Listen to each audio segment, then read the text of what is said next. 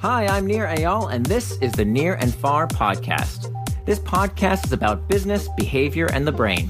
On this show, I do a few things. I read quick articles I've written about topics shaping your behavior. I interview authors of books I enjoy, and from time to time, I devote episodes to answering your questions.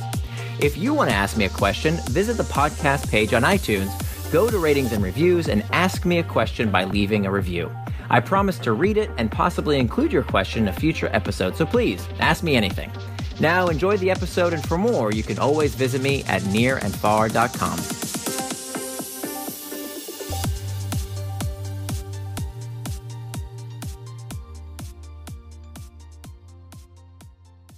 Infinite Scroll The Web Slot Machine by nirandfar.com. Written by Nir Eyal. A few years ago, everyone was clicking. Today, we're all scrolling. Twitter, Pinterest, Facebook, Instagram, and Medium. It seems everyone is getting on the infinite scroll bus. What is it about the magical design pattern that has so many consumer web companies using it? Not too long ago, users were forced to reload pages to progress from one piece of content to the next. Web designers were advised against creating websites with information appearing below the fold, the portion of the page underneath what is displayed on the screen. As mobile phones and tablets gained wider adoption, it looked like the swipe might become standard fare. But that's all changed now. Today, designers are dumping the click and flick and opting for the scroll for one simple reason it works. The Endless Search.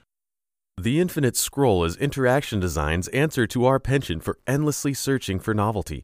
Certainly, there are technical reasons for the scroll's increasing ubiquity.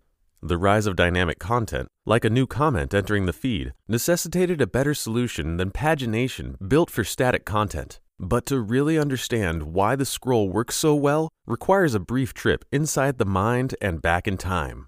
Our brains evolved through the millennia into incredible prediction machines, designed to help us make sense of our environment. Our species benefited from our ability to make good decisions based on what we know is likely to happen in the future, thus keeping us alive long enough to make babies and spread our genes. To make correct predictions, the brain accesses memories, which allows us to deduce what's coming next in a nearly instantaneous process of pattern recognition. The ability to learn is simply the conditioning of the brain to recognize cause and blank. You were expecting effect, weren't you? Of course you were. That's because your brain has learned that these two words, cause and effect, tend to go together. It's this conditioning that creates cognitive shortcuts and habits, allowing us to process tremendous amounts of information all at once. Our brains move known causal patterns to long term storage so that our attention can be devoted to learning new things. And nothing holds our attention better than the unknown.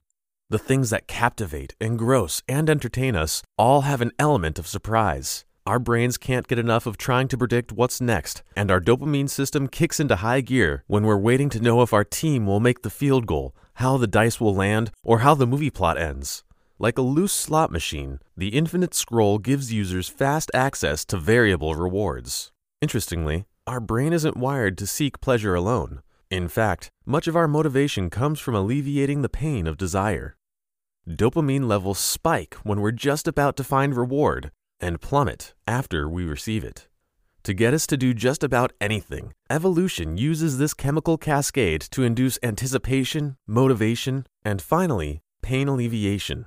Somehow we call this endless merry-go-round fun. Once you pop, Few other methods for displaying information produce the curiosity to see what's next like the infinite scroll.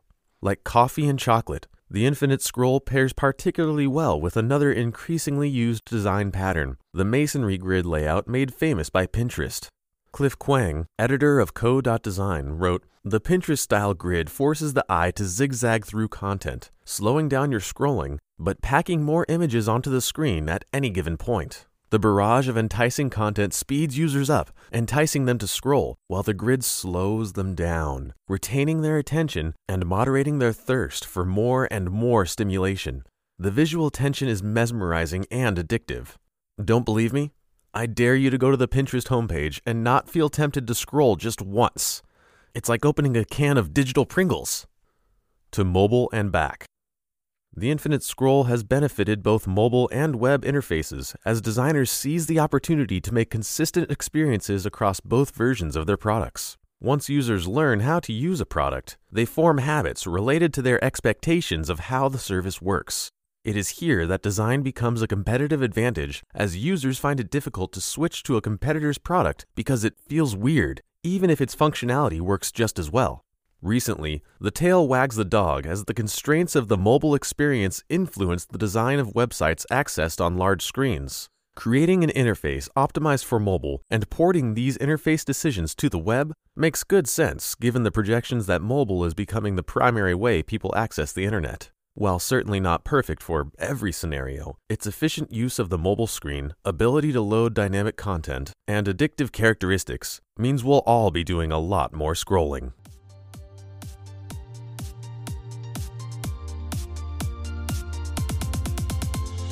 Thanks for listening to this episode of the Nir and Far podcast. You can always find more at my blog, nirandfar.com. And don't forget, if you have a question you'd like me to explore in a future episode, leave me your question in the form of a review for the podcast on iTunes.